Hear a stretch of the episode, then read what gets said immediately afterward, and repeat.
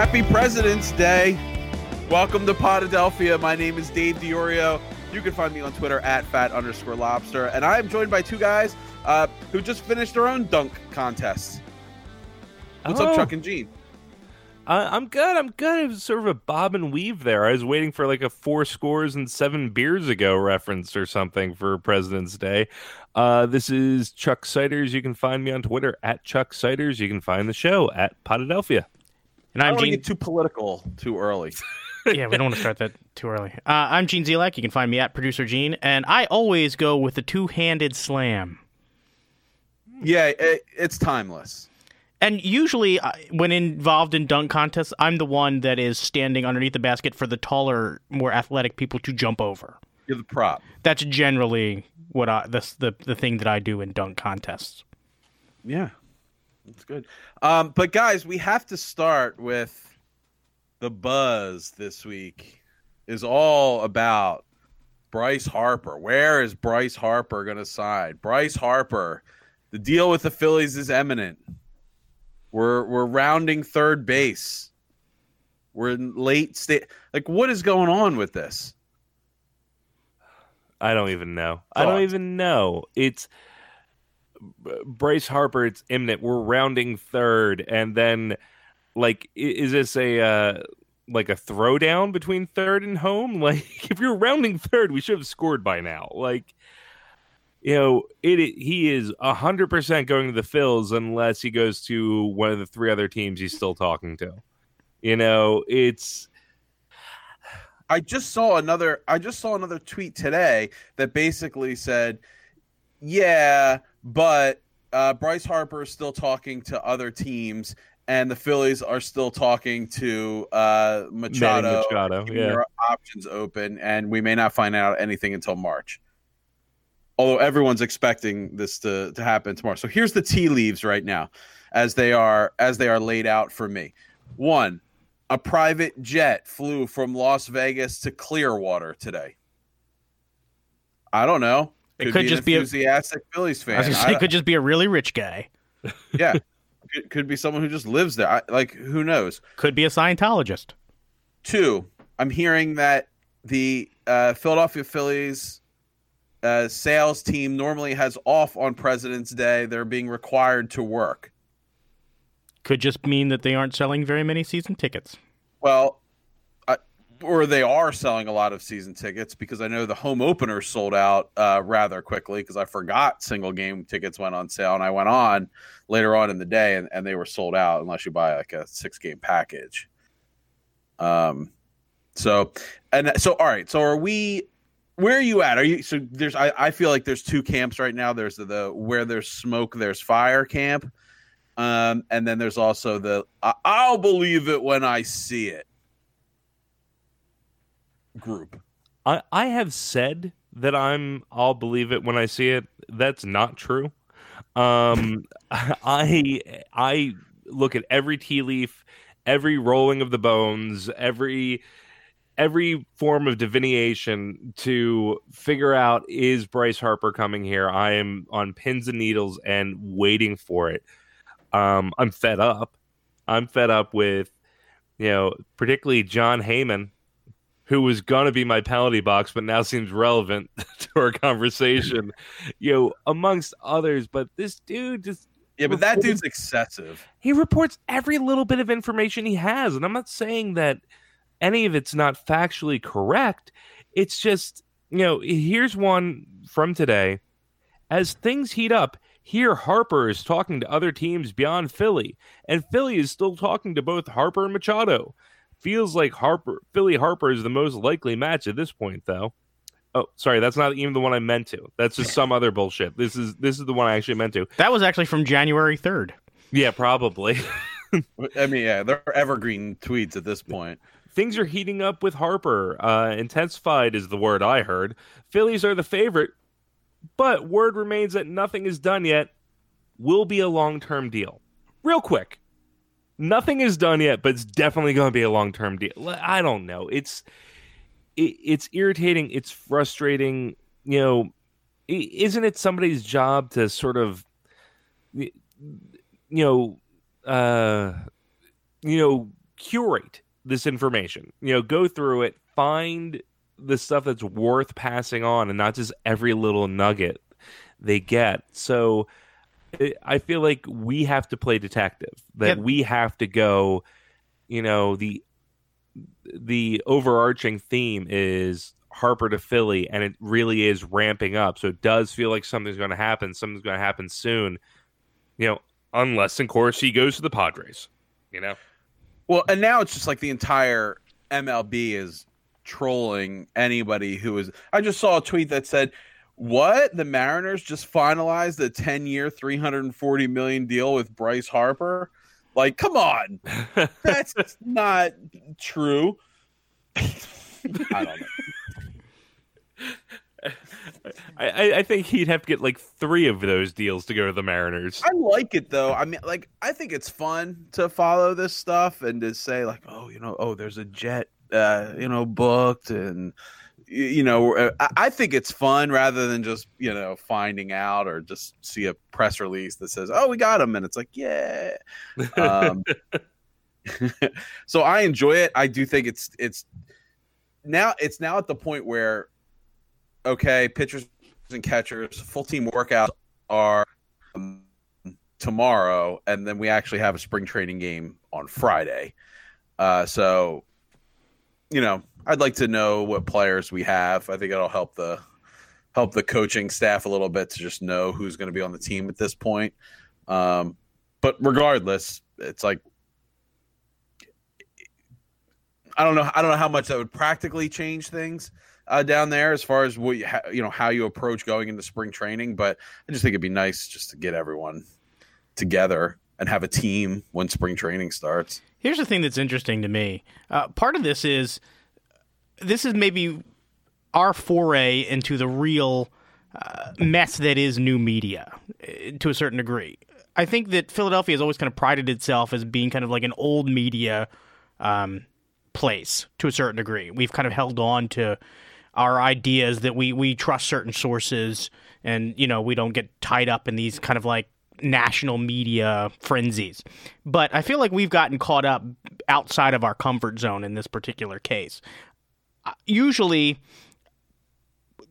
this has been kind of a, a, strange thing also because it seems like all of the free agents that are kind of in the market i keep hearing the number there's 100 free agents still available in, in, in major league baseball obviously other teams need to bring people in and are not looking to sign these two players. There's teams like you brought Mariners, for example, but there's other teams in the league that that that could be signing these other players. Why aren't they coming off the market? Why is everything feel like it's kind of on at a standstill, which I think is odd. Um, back to the whole new media thing, we've we've gotten the, into this zone where it's all about like let's hop on first. And more more than any other thing the reality of that there are certain corners of the twitterverse that are out there that's just like i'm just going to put a whole bunch of spaghetti on the wall and then i'll delete the spaghetti that doesn't stick so then i'll look like i know something. There's there's people that are putting out every day uh, i feel like harper's going to sign today. So eventually he's he's somebody's going to be, right. and and they'll be like, look, you know, because what's the first thing you see when you start to read these threads that go deeper than Twitter? It's like, oh, this is so and so. He broke such and such a deal before anybody else. Well, yeah, but maybe you know, if he had said fifty things that day and only one of them came true, uh, is he actually a reliable source? So you know, it's one of those things where what I like, uh, as, as, as, kind of like what you were saying, Dave. What I enjoy is kind of following these little these little threads. Uh, you know, it doesn't do anything. It doesn't really get me going anymore to have somebody say like he's rounding third. That literally means nothing because and somebody did this math. If, if the, by using that analogy, uh, you know, and and certain amount of days was from home to first, and a certain amount of days is from first to second, and a certain amount of second to third. He's going to sign somewhere around March 29th using that that math. So you know, it, it, doesn't actually mean anything. I don't know if we're using the meatloaf version of of, of you know, stop right there. Do you, will, will, you love me forever? You know, at, at any point, somebody could, you know, Bryce Harper could just be like, you know, put your hands where I can see them. You know, I need to know that you'll love me forever. You know, that's, or that's at least ten years. Right, exactly. At least ten years. You know, put a ring on it for God's sake. So th- this particular weekend has been insanity because I spent a lot of time with my extended family, and we were we were all talking. You know, hey, you know, what do we what do we think what's going to happen? So you, I'm going to get exposed outside of my little bubble, which is the three of us. Um, so you know it was interesting for, for me to, to, to talk to you know like my uncles who I don't I don't see on a on a daily basis and to kind of get their sense of like is Bryce Harper even any good? Uh, I wish we would get somebody like Jimmie Foxx. Well, well, he's dead, so you know he's he's not coming. So, but you know I don't like the way Jamie Fox is dead. Jimmie Foxx, the the Baltimore, the, the Boston Red Sox. Um, but they said stuff like, you know, I don't like the way he carries himself with that sleeve. Like, uh, you know, like there's a certain, I think, with Bryce Harper, maybe than any other player, um, there is a certain swagger that comes with him that I don't know if he's going to appeal to uh, every corner of the Philly fandom. So it's going to be interesting to see if he does sign, how that's going to go over, if if this layoff has has had any damage to the you know the the the idea of how he's going to be ingratiated, but the one thing that I think is a positive that I think was was really interesting this weekend was I did see a lot of back and forth on social media between him and, and Rhys Hoskins. And I feel like those two might genuinely be friends, which if he does come here, Rhys Hoskins has been kind of the face of the franchise other than Aaron Nola for the last couple of seasons. So uh, it'll be interesting to see if they don't kind of become like a like a tandem or a power tandem. And I don't know. It, it's there's a lot of things let, left to fall. It would be interesting to me if he goes to someplace like San Francisco or San Diego to see how the Phillies react to that. Do they just go crazy with Machado? Do they offer him exactly five dollars more than whatever Harper's contract is? Is it a cat and mouse game between Machado and Harper that we're really in the middle of? That you know Harper wants Machado to sign so that he can ask for five dollars more than Machado. Is is that what we're really dealing with? Does it have nothing to do with the Phillies? And from what Heyman and stuff says, is the, are the Phillies actually calling him every day to being like, "Hey Bryce, did you make a decision today?" No. Okay, I'll call you back tomorrow. Is that is that is that what is happening? Like, because that's what it sounds like. They're, the Phillies are still talking. How much can they have to say to each other at this point? They have think- to have said everything are are you guys of the mind that we should at this point say final offer here's the we need to buy take it or leave it we're done with this like the Regis Philbin thing is that your final answer kind of situation? yeah we need to, we need to make a decision if we need to go um, like whole hog for Machado or um you know or if you're to be if you're going to be on this ride with us like here it is 10 years 310 million let us know by Monday at noon, or it's off the table and you're done. I don't know what be- who benefits from that. Like what who who wins there? Like uh, I guess the fans do, and the team does too. Because I mean, like here's the question: How long um, can this go? And it not like how do you get the team in a headspace that says, okay, we're we're good enough now as we are to contend we don't need this guy, or do you start this message now? I, I think you start the message now because that that window you're talking about, Dave. For me, it's only like another week. I mean, when you get really into March, th- that's it. This is you are building to something. You are building to the slog of the season.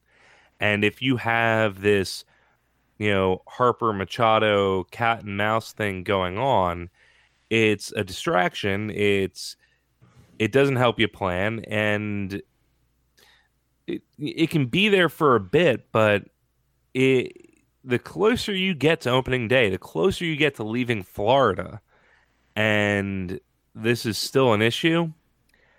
It, it, becomes a big issue. So I, I would say I, am not for an ultimatum. I, am all for the Phillies getting giving it. I'm not for them meaning it. I mean, you know, they can say this is our final offer, and then if Bryce says no and nobody's biting a week later, goes, yeah, about that.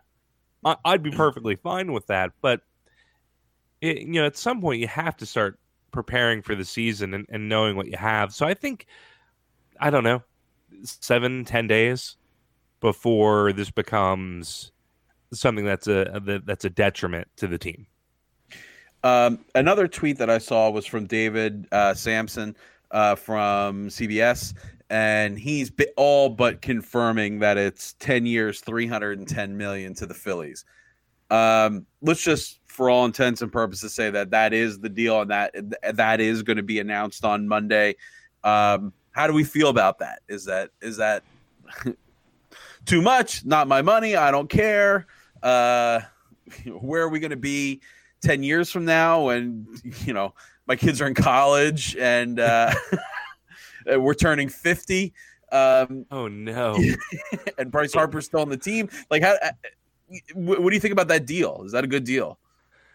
Well, why'd you throw the existential crisis into it? Like 10 years from now, you're turning fifty. Bryce Harper's still on the team. You're wondering what happened to your youth. Like, you only have like eight years left on your mortgage. I don't know. You want to put a positive spin on it? Fine. Um, I, I think it's the cost of doing business. You know, it's you know, it is not our money.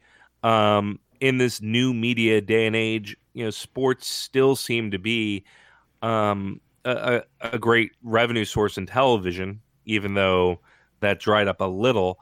But it's still, you know, a reliable source of revenue. This is, you know, record breaking money up until the point it isn't. So yeah, sign him to whatever he wants. If we get five great years and five horrible ones, I'll take it. Well, the thing that I, I the insanity of of that kind of money, like the fact that there is even some sort of haggle. Like if somebody offered me two percent of that, obviously I'm set for life. So I mean, this is this is the kind of money that sets people for generations. Um, on a, a, as a total aside, I don't think Bryce Harper. I don't. I don't know that we as a, a nation should be comfortable with a man like that having that kind of money with his personality. but that's real, wait, real quick. If we're doing that tangent, I did love the in your little diatribe from earlier, Gene, like there's a percentage of the fan base who's just not going to get on board with somebody with Bryce Harper's attitude. And I'm like, Gene, you're describing yourself, but you're on such a roll. I didn't want to interrupt. Okay, all right, I admit it. I am not his biggest fan, and I have enjoyed mostly hating him his entire career. So there's a certain amount of me that's going to lose that. It's the same thing like like if all of a sudden Michael Irvin had played played wide receiver for the Eagles, there would be always be a certain me that's going to be like, you were always a cowboy. Um, but I, I, get it. I, I, I, this is a guy that won an MVP of the National League before he was 25. So I mean, obviously, there's there's a lot going on that uh, he's going to bring a lot to the team. I, the idea of having putting him in the lineup that is already constructed uh, makes me salivate. Like the idea of, of his on base percentage alone on uh, you know at, in the three hole of this lineup makes me makes me really excited for the kind of offensive baseball that we could see. So uh, in that way, I, I'm excited, but let's think back to like the A Rod deal, which is really the only thing you can possibly uh, uh, compare it to. He didn't finish out in, in Texas. There is always a way in baseball if you're smart and savvy enough and know when you can move a, a, a piece. Uh, before you're you're bankrupt on it. That's the mistake that the the Phillies made uh, after the 08 series. Is they started playing pay, pl- paying players that were on the down slope of their career. They were p- rewarding them for their accomplishments after the fact instead of front loading things so that they were paying them as they were in their peak. Uh, the reason why that's important is because that's the difference between dynasties and teams that are one and done. Because now, once you you've you've paid all of these people like as a reward, well, you don't have any way to, to restock uh, your your system, reload the cannon. So uh, what I'm hoping is that they're finally kind of taking this approach where they're going to get a guy who is on the upswing, who they're going to build around, and you know that that could be a good thing. And I don't care whether it's Harper or Machado, because honestly, to me, both of them have personality issues that I'm I'm not super psyched about. But this is where we're at they're unquestionably talented baseball players and, and offensive forces. So I would love to see either one of them come in and play in the three. They're, you know, hit third in this lineup. All right. So, uh, so it, it's going to be awesome tomorrow on President's Day Bryce Harper signs, or I guess I should say today, because this is when the episode releases, um, that Bryce Harper announces he signs with the Phillies and really just uh, stick it to the Nats on President's Day. I didn't put that together. I think that'll be a. Uh, I think that'll be a fun, a fun one. So I don't know. Let's hope it happens. Um, let's move on, shall we? You want to talk? You want to talk some Flyers? Sure. Let's talk some Flyers. Let's So- talk. Let's start with this. They're ten. What are they? Eight one and one in the last ten games. Right. Uh, yeah. Yes. Yes. I went to the one and the one.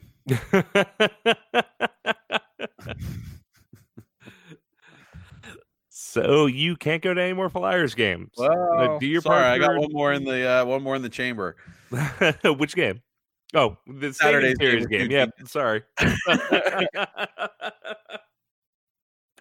well, we, we lose outdoor games anyway, so might as well enjoy it.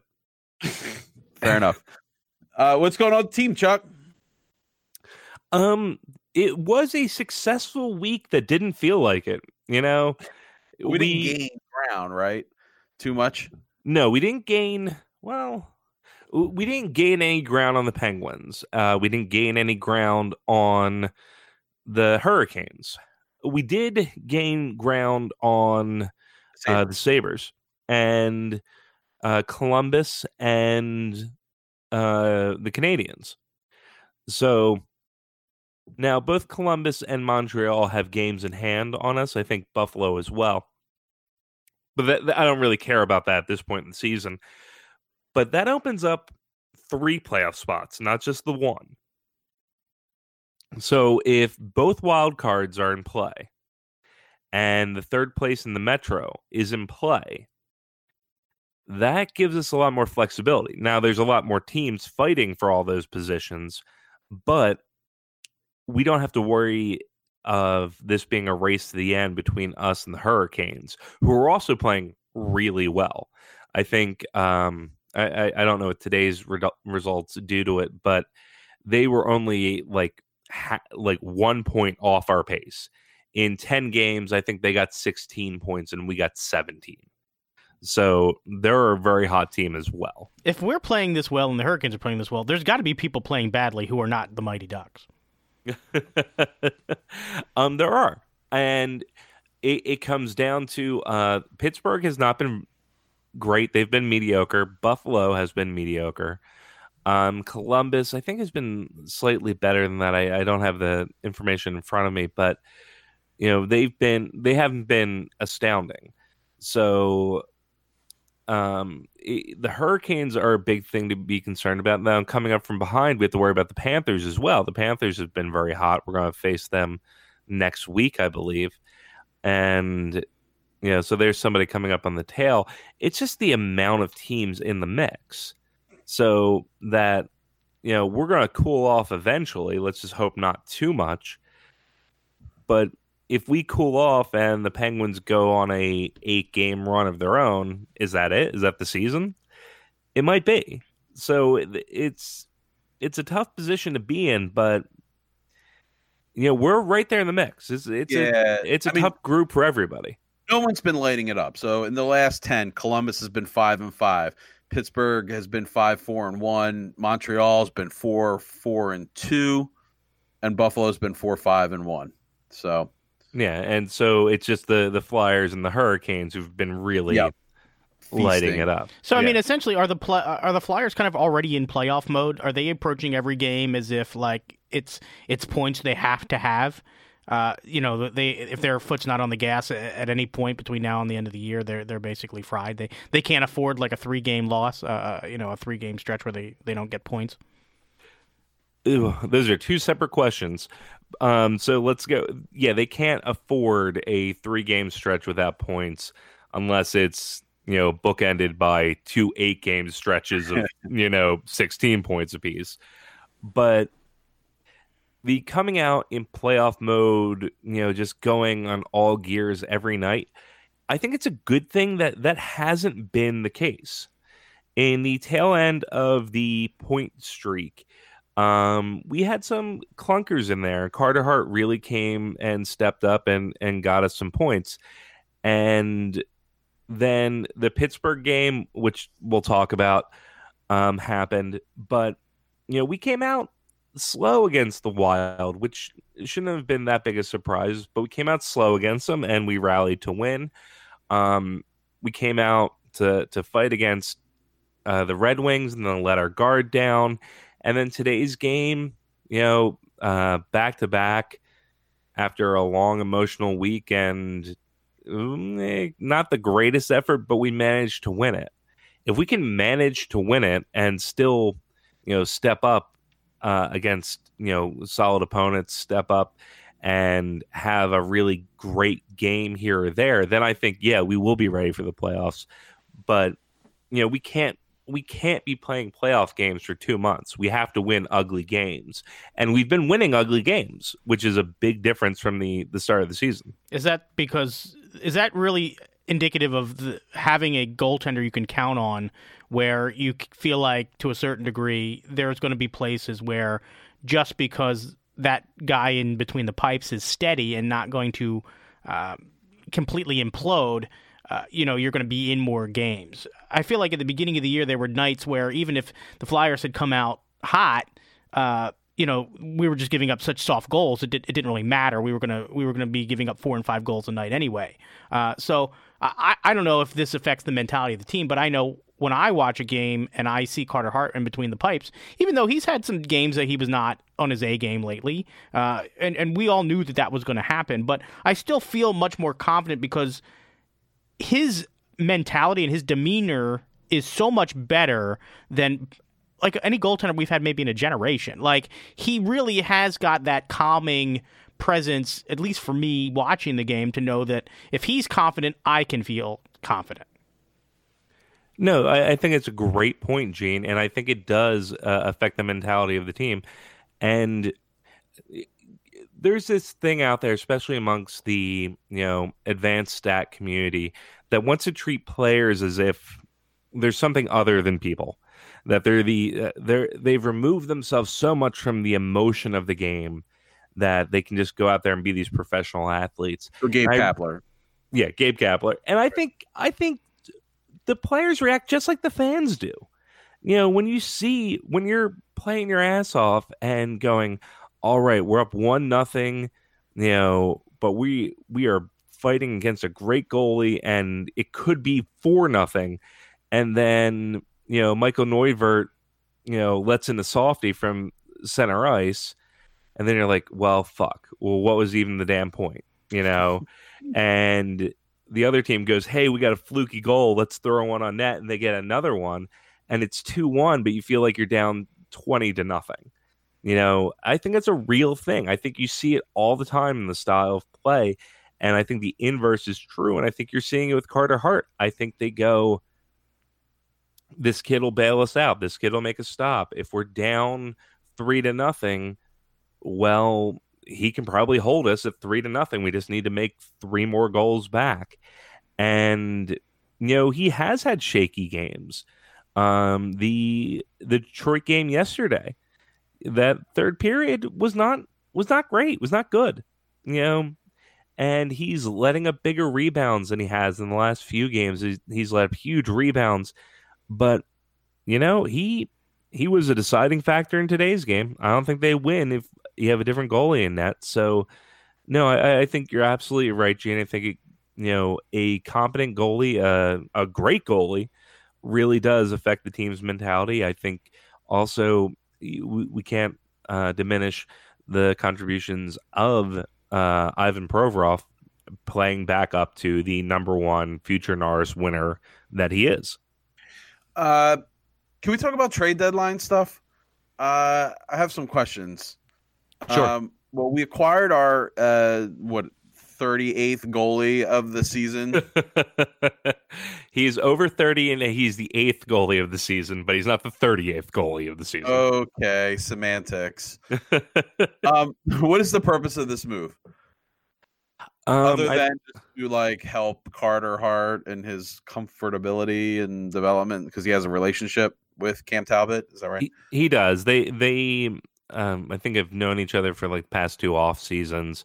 Uh I don't know where Talbot spent his off seasons, but he's out in Edmonton and uh with the Everett Silvertips. Um uh Hart was off on the West Coast as well. But uh, I think the reason we brought him in was to Get the Get the- record.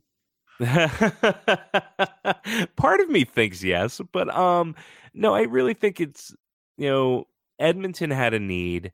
We weren't going to get Stoli the starts he needed to have him be an RFA. And it was like, hey, we'll take your problem and get that salary out there for a you know a preview period to see if we want to sign this guy as an unrestricted free agent or to you know butter him up to take less money uh, in the off season to be a backup and he he's not the guy I was screaming for. I wanted Keith Kinkaid out of the Devils. Okay, he's a little bit younger. I think we get him a little bit cheaper. I think he's a little more of a true backup. But if if Cam Talbot can come in here as a veteran, you know, number two, and with the ability, you know, to to carry the team if if Hart's struggling at points, that's great. And we get a, a test period, and hopefully he signs a nice three year, three million a year deal, and and we have our our goalie tandem set for the next three years. And if that happens, I, am pretty comfortable with uh, Cam Talbot. Um, and uh, Ghost, we're tr- where did this like? Uh, where did this rumor come around that we're trading Ghost? Or Ghost needed to be traded. Yeah, th- this has gained a lot of steam really quickly. And, you know, some of it was really looking for a story. And uh, Anthony Sanfilippo, his name has come up uh, several times on this podcast, but he had alluded to things on Twitter and actually put like pen to paper today about it of, you know, people in the organization expressing the fact that Ghost might not be in the long term plans. And, you know, Chuck Fletcher spoke to the media and pointed out all of his defensemen playing well except Ghost. Quick caveat Ghost wasn't playing well. How, like, it, this is not like, oh, you got to say all the kids on the team are good or else they'll be sad. No, Ghost was not playing well. And then um, let's talk about Ghost Week, shall we? Because he had a bad game against Pittsburgh. He had a notably bad game against Pittsburgh, but he it was notable because he was present. He was in plays. He was involved in plays. Whereas most of the season, he's been invisible. Insert you know invisible ghost joke here, but most season he is he he's been passive. He's been out of the play. He has not been a, a real factor in any positive, proactive way. In the Penguins game, he was in on these plays. He was in the slot where he'd normally be. He was taking the bad shot. He was making the wrong pass. He was making a bunch of poor decisions, but he was far more aggressive.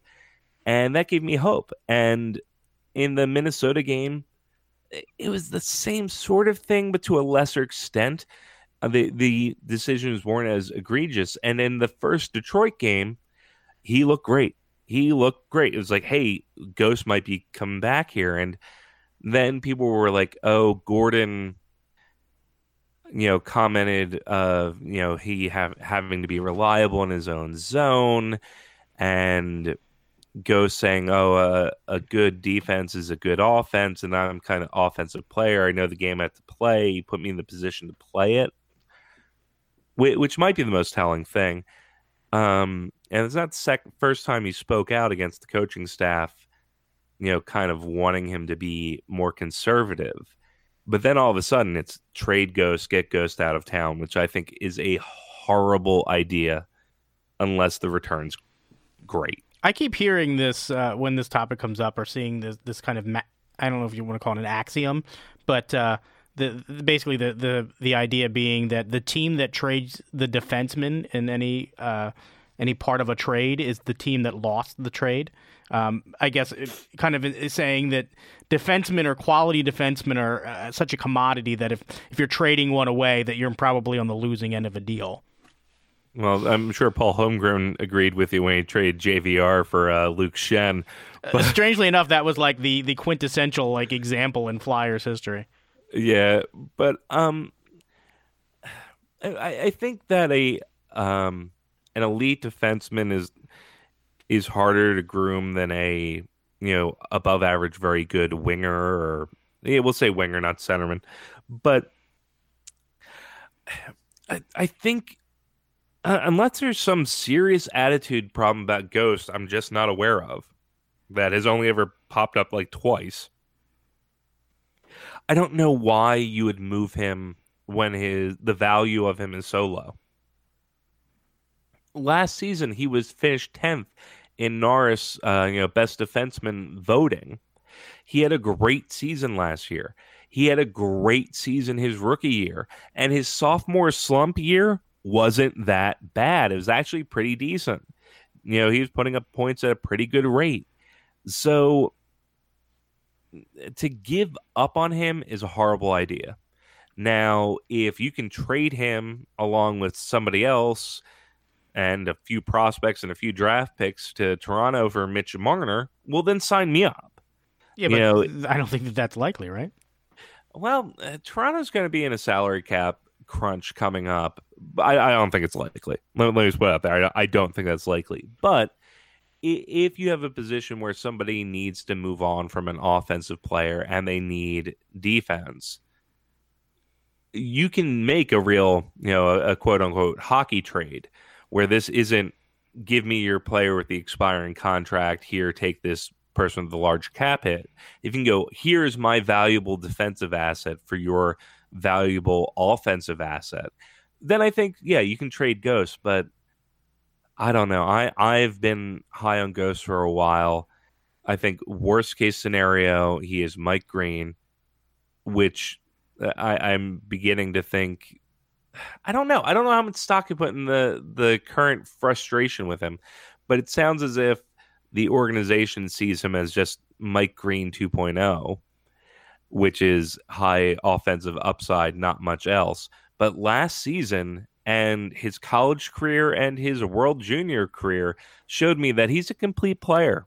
Um, so I, I think he aligns much more in the Erik Karlsson mold than the Mike Green mold, and I would not be quick to move on from him.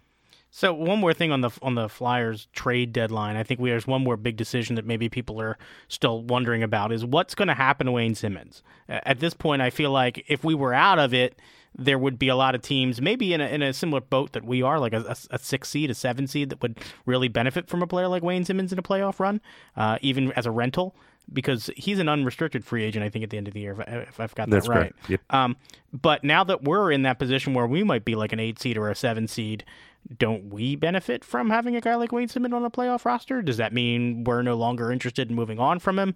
Uh, is there even a market for a guy like that where we would get a return that's worth moving him now? That's not that's better than keeping him on the roster till the end of the season. Yes, he is a highly sought after uh, piece at this trade deadline.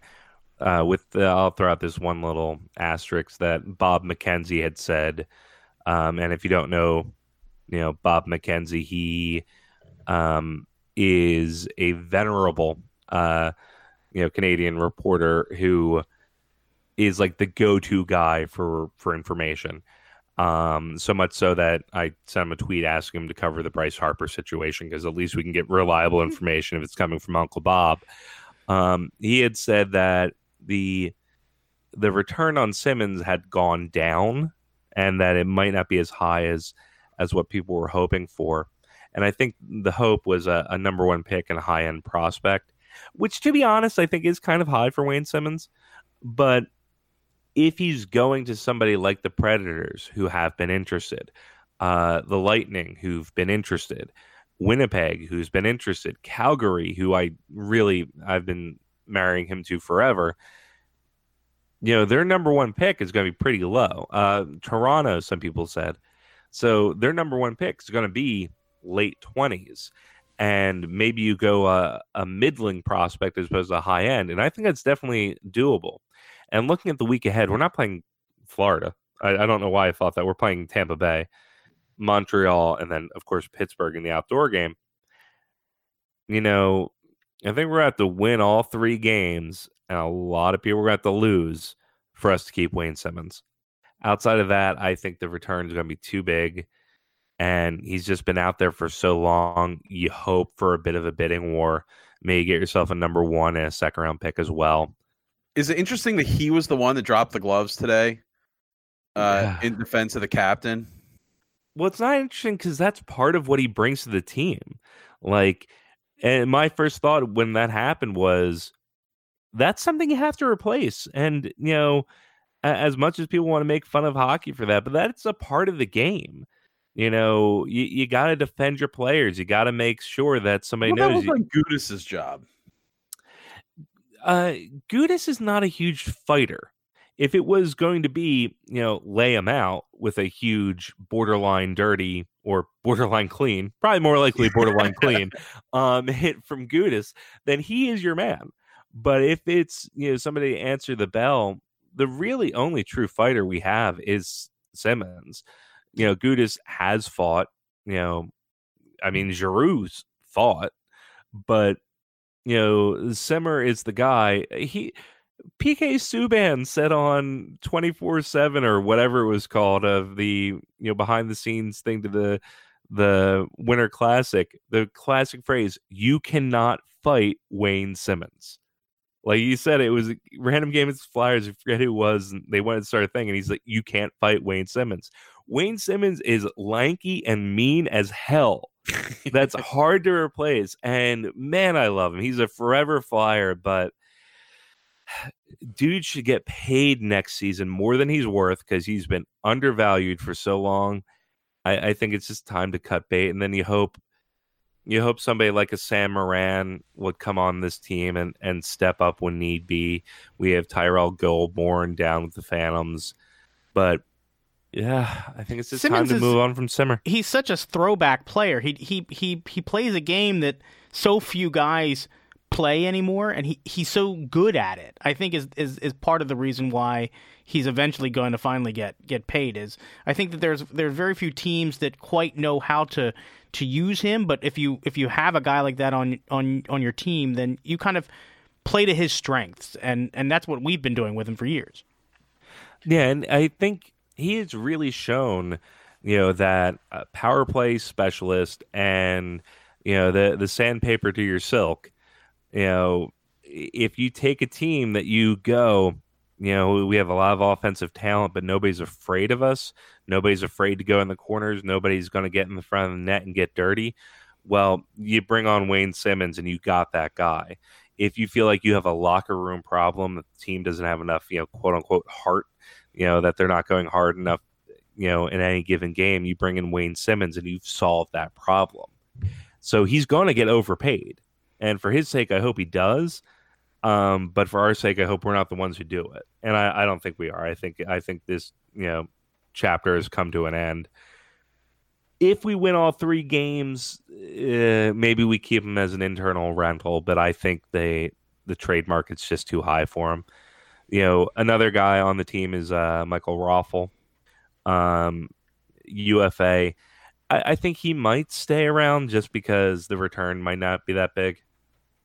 You know, I yeah, I mean, him. if if if I don't care about this, like if Simmonds is going to walk at the end of the year, uh, then you have to you have to try to get something for him. I mean, we are not. You're not making a run at the cup this year, so it's you have to get value for. You absolutely have to. You cannot let a player like that walk. Yeah, if he's worth a, a first round pick, if that's all you get back, even if it's in the twenties, I feel like, you know, if you can get two first round picks out of this next draft, that's a that's definitely value, especially if you're not going to end up getting, you know, if you're going to be like a ten, you know, ten to twenty, you know, pick yourself, you know, to have have two picks in the top fifty, that's that's pretty solid. Um, last thing on the Flyers, uh, Gritty shows up on Jeopardy as a Jeopardy question. It was a little random. yeah, yeah, it showed up on uh, Jeopardy as a member of the Philly Flyers. I know that that rubbed you the wrong way, Uh, Dave. It just sounds so strange. But then I Yeah. started to put it with like other teams, like I said, like Philly Eagles and like Philly Phillies. And it, it all equally sounds awful. Yeah. Yeah, no, I, I agree. It's it's it's it it's, doesn't make much sense, but yeah, Gritty has been on Jeopardy. Um, I watched Samantha Bee's show for the first time in forever, and Gritty was on that.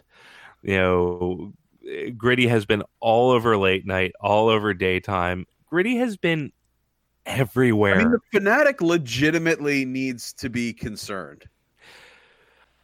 I I think so. I really do think like the, the Phanatic Phanatic. is much more accessible, only because you know it's like more games, hmm cheaper tickets, hmm it's more longer season. Yeah, you know, it's just a little bit more accessible. a lot and he- more daytime games. and the Phanatic's a little bit more kid friendly. You kind of have to have sort of like a sinister sense of humor to really embrace gritty.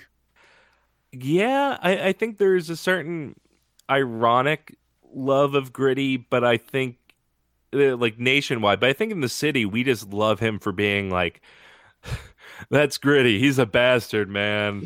And you know, once he got the breathalyzer in the car, he doesn't get any DUIs anymore. So I mean, he's really turned his life around, and you know, we love us some gritty. Whereas the Phanatics, like, I've never gotten a DUI, and it's like, yeah, all right, fine. Like, oh, look at Mister Holy Phanatic over there. Uh, he Yeah, only gets yeah, them in yeah. Clearwater. That's that's the thing. the, the the thing that I feel like if you think about gritty in terms of do you- do we do we remember the way that Prism used to have its lineup on Saturdays back in the day? You know, Saturdays during the day you'd have you know you'd have you'd have sports, you'd have family movies, but then about eleven thirty at night, That's gritty time. it's gritty time, baby. That's when things get gritty. That's when things get gritty.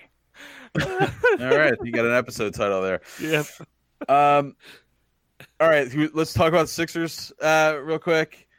I want to start with the Markelle Fultz uh, comments this week. Um, you guys, you guys hip on those those blurbs? I, if I, I think what you're referring to is, I guess, like in his introductory um, presser, he he said something to the effect of, "It's nice to play for a coach that wants to coach me and not just tell me what I want to hear." Yeah, I, think don't know if I've got the direct quote, but Yeah, the quote is I think it just excites me to know that I have coaches that are going to push you to be better and not just tell you what you want to hear. So from that aspect, that made me even more excited. Um uh, sh- shots fired? Well, here's my here's my take. The the Sixers acquire Jimmy Butler. Clearly, Jimmy Butler is somebody who's going to be pushing all kinds of people to be better players. What happens immediately after Jimmy Butler comes into this team? Markelle Fultz goes to California. So, uh, like, my, my- I don't know what was happening beforehand. I don't know it, from basically from the day he showed up uh, in Camden, he was saying like I've rebuilt my shot, I've got my own people. So when did he ever come in with this attitude into Sixers camp of I want to be taught, I want to, I want to learn, I want to absorb what it means to be a Sixer? I feel like from literally day one, he was not in any kind of a headspace or or any kind of an attitude space to want to learn what Brett Brown, Brett Brown was teaching. And This also, it- dude go ahead, Chuck. Oh, I was gonna say it's a funny kind of statement to be like, you know what? I need tough love. You know, you can't just give me honest criticism. I need somebody to really push me around. like, you know, they just tell you what you want to hear. I don't know. It's such a weird thing to yeah, say. I'm so freaked this because you know, I, and I think we've even brought it up on this podcast before that you know, uh, this is uncharacteristically Philadelphia uh, to be as supportive of him as this fan base was to uh, cheer every shot, to cheer every free throw made, to uh, just really try to build this kid up and want him to succeed uh, with everything that we had. Um, was just kind of like on like we didn't get down on him at any time No. over the two years. And I, you know, if he says he's hurt, you know, the, the team let him go to whatever doctors he wanted to, let him take whatever time, you know, he thinks he needed. Damn him if he thinks now, now he's going to change course and say, well, what they should have made me play or, um, I don't even know what that means. And now the mom, Ebony Fultz, comes out and says, refreshing to hear the positivity. Are you fucking serious? It's refreshing to hear the positivity, the support that they have for the players, and the fact that they're constantly saying we want to do this the right way. You have got. I'm. I'm. I'm, I'm beside myself that this comes out of the Fultz camp. I cannot wait until this dude comes back to Philly because he's going to hear boos and jeers that he's never heard in his life. And you know, he's going to be down there in obscurity in Orlando doing God knows what, doing jerky ass free throws and going to see weird specialists and, and having strange illnesses that don't make any sense. But when he comes to Philly and he takes the court, we better boo him every second he has the ball. And you want to feel pressure at a free throw line? Wait till there's a, a, a Wendy's Frosty on the line for the fans. That place goes nuts. I completely agree too. It's like it, it, reminds me so much of the uh, Vikings fans like challenging us. Oh, they think they're so tough. They think they're so tough, and then we give the Vikings like a moderately hard time. They're like, oh, they're so mean. Now, like Fultz is like, they didn't support me. They didn't support me. I was like, we we were like nice to you, like we were related to you, kid. You want to see mean? We'll show you mean. like like your x-rays are going to be held up like when you're at the free throw line it's going to be like point to the injury you know ugh. i remember two years ago i was on vacation uh, in florida and i got the news that Fultz was going to start uh, it was gonna, it was basically his first game back that night from his injury from like earlier in his rookie season and I, I just remember like tweeting out you know, there better not be anyone booing this kid at any point tonight. Like, we need to show like 100% support. Um, and just oh, man, it's just he's a he's a kid. His mom's a kid. His whole camp is a bunch of kids. It's amateur hour over there. I'm so glad he's gone. I want nothing but the worst for him, and uh, I hope nothing but failure uh, in his life moving forward. Is that taking it too far? Uh, uh, do you mean did you, did you cross a line somewhere? Yes. No. No, I don't think so. What what I wish, kind of in hindsight, is at the beginning of the year that JJ Redick had gotten on his podcast and ripped him for taking his his minutes because JJ Redick has carried this team and won games for this team. Markelle Fultz once had a double double. That like that's his resume. he one time had a double double, uh, and JJ Redick has has has won games for this Sixers team over and over again. Uh, so I don't oh my know. God, how far out of our way have we gone to uh, coddle the fragile Markelle Fultz? We were, st- we were done has done nothing, did nothing in college, will never do anything in the NBA. He even went to a college program, like oh, I guess almost specifically, so that he wouldn't have the pressure of having to compete like in meaningful games. He went to University of Washington, and from what I heard, the rumor was he didn't want to go to. He was recruited from everywhere, but wanted to go to a school that was less competitive.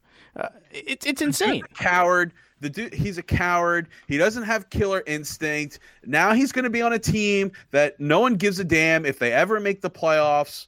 Uh, and, and you want to talk about a no pressure situation? Congratulations, you found it. I'm not really sure that there's another team that has less pressure to win. The Memphis Grizzlies. Fair. I was gonna go Sacramento Kings. They're actually oh, no, not playing bad. Yeah, they're they're they're all right, and we want them to do well. All right, the next thing I want to talk about is hot on the heels of my penalty box. Magic Johnson, like the very next day. he was listening. I'm telling you, he was listening. It's this nonsense with Ben Simmons. They're, that's a creepy organization, the Lakers. They're like creepers.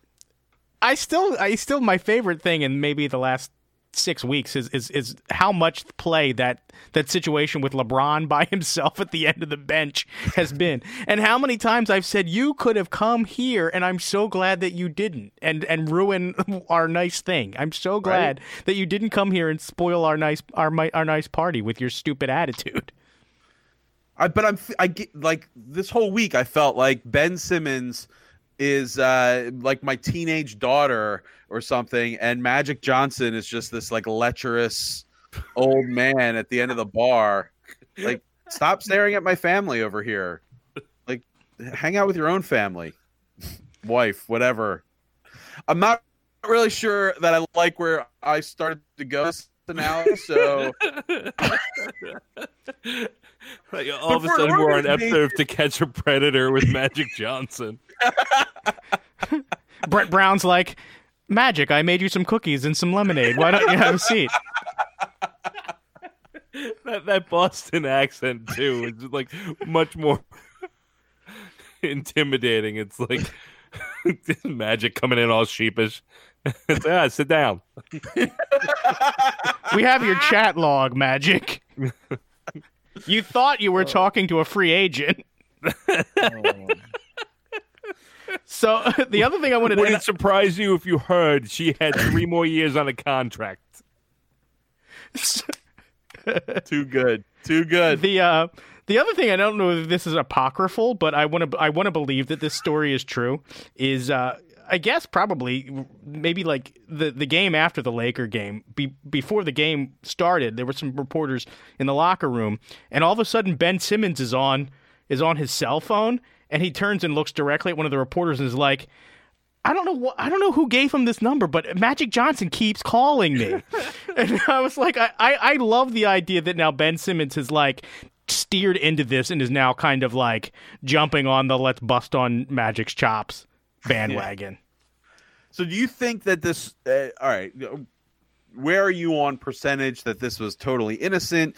Legitimately, Ben Simmons on his own wants to learn from a Hall of Fame, you know, big point guard uh, versus there's some sort of collusion, player tampering going on. This is my my how I think probably this went down. Clearly everybody knows each other. And there is it's not unknown that Ben Simmons and LeBron James are friendly.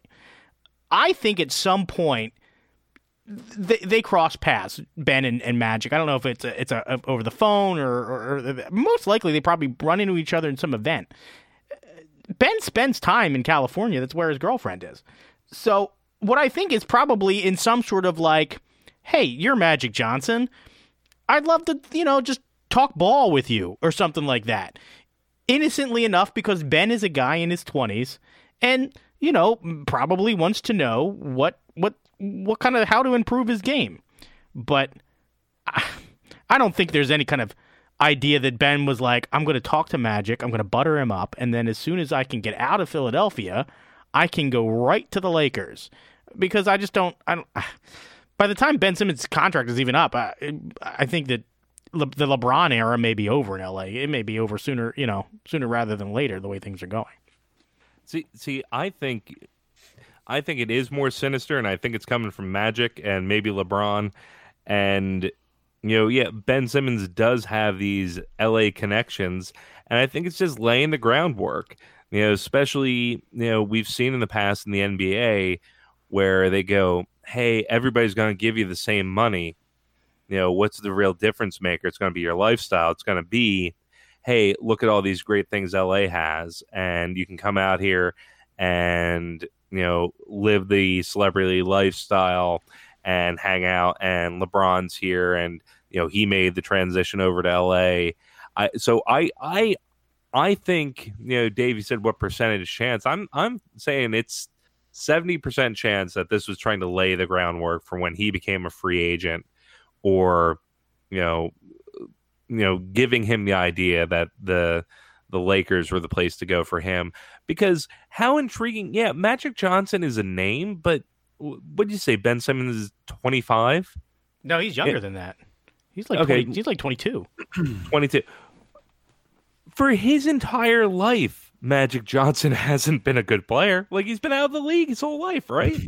or or or the majority of it. I think the whole So, time. You know, like to go, well, Magic's a legend because my dad used to play his video game. I'm like, Ben Simmons did not grow up in Australia going like, Oi, I want to be like Magic Johnson. Ben Simmons didn't Oh my grow up in God, Australia saying that at all. All right. Well, I gotta say, I appreciate Elton Brand just coming in there and saying, like, yeah, no, this ain't, isn't gonna happen. Because there was this the potential for this whole um everyone standing on ceremony. It's like Magic Johnson playing the hey, you know, if the Sixers let it, you know, allow it, I'd be happy to, you know. So, so he's basically setting it up for the Sixers to look like the bad guy, um, you know. And then there was like the the option of potentially the Sixers asking the league if it's okay, and then maybe try to make that. But Elton Brand just came in and said, "Yeah, no, this isn't going to happen. Like, stay away from stay away from our players," which I appreciate. Because we need Ben Simmons to be a Sixer for life, right? Exactly. um, I got another. I got another interesting Joel Embiid quote uh, from uh, the All Star game this uh, this week. He said, "I block shots because I'm six eleven. I guess."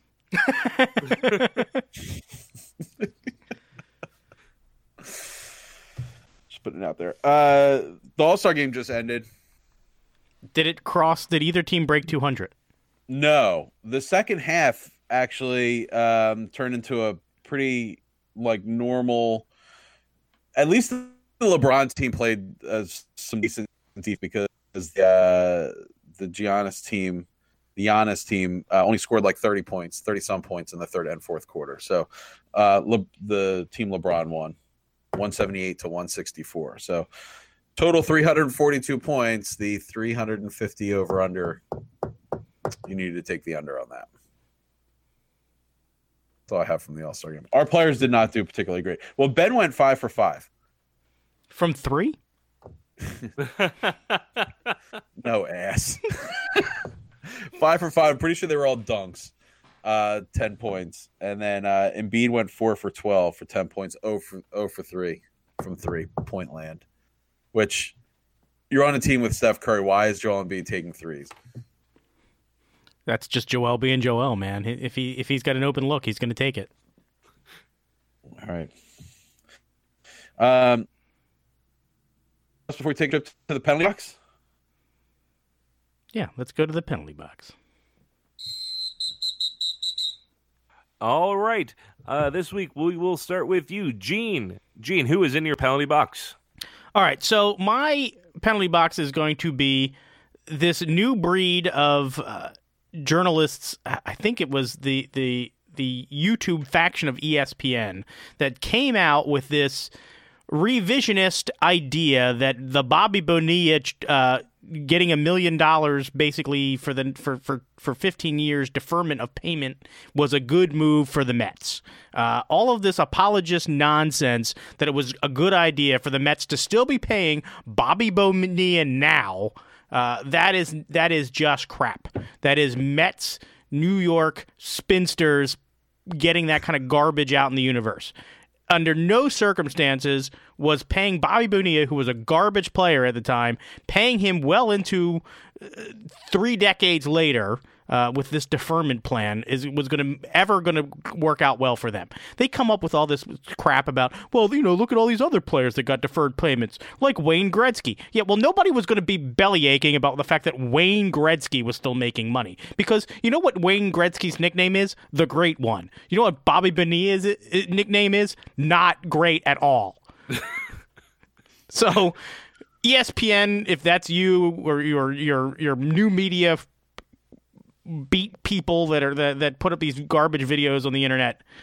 Bobby Bonilla Day is always going to be celebrated by me because it makes the Mets look stupid. So anybody that said that otherwise, get the penalty box. All right, Gene taking ESPN and new media to task. It's a two minute penalty that's going to be served 10 seconds a year for the foreseeable future. Dave, Dave, who is in your penalty box? Okay, in my penalty box, I'm putting John Collins of the Atlanta Hawks.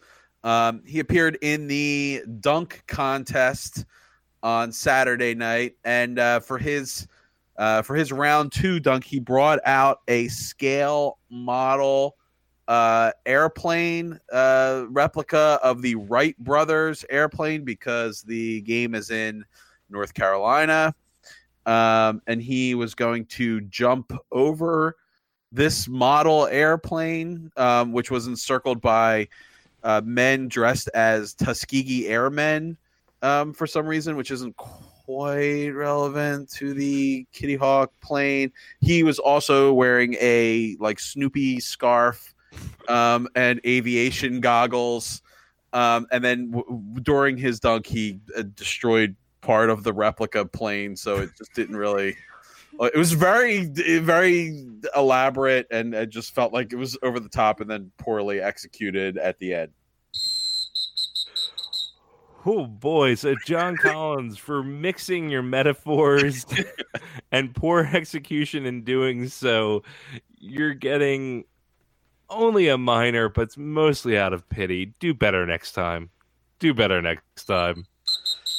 Chuck, who is in your penalty box? Thank you, Dave. Well, I kind of did my actual penalty box earlier in the show, so I'm going to go with my backup, and has to one of our favorite topics here at Podadelphia, uh, sports and fashion. It is the NHL's trend of releasing jerseys super late this year. The Mm. the Stadium Series jerseys, uh, Stadium Series coming up on the 23rd, were revealed on February 1st. So everyone had that big Valentine's Day gift giving holiday in there to get your, you know, $250 authentic jersey for the game. You had three weeks to save up for it. That's such a short turnaround time. Why the hell did you do that?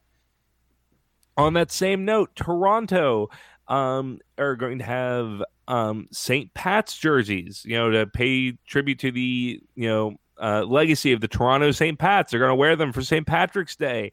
It is late February. It's February 17th as we record this, less than a month away. They haven't been revealed yet. They've been leaked, but they're not available for sale. NHL, get your head out of the ass. Sell the things people want. You're going to double minor for missed marketing opportunity. I like that. Get the head out of the ass. it's objective. Get one's head out of one's ass. you know? Don't want to get too informal with your chastising. All right, that's all the time we have for today, everybody. Thank you for joining us. Uh, we're going to be back again uh, next Monday. Uh, but in the meantime, please remember to uh, follow us on iTunes, subscribe to us on iTunes, uh, review the show on iTunes. It helps other people find the show.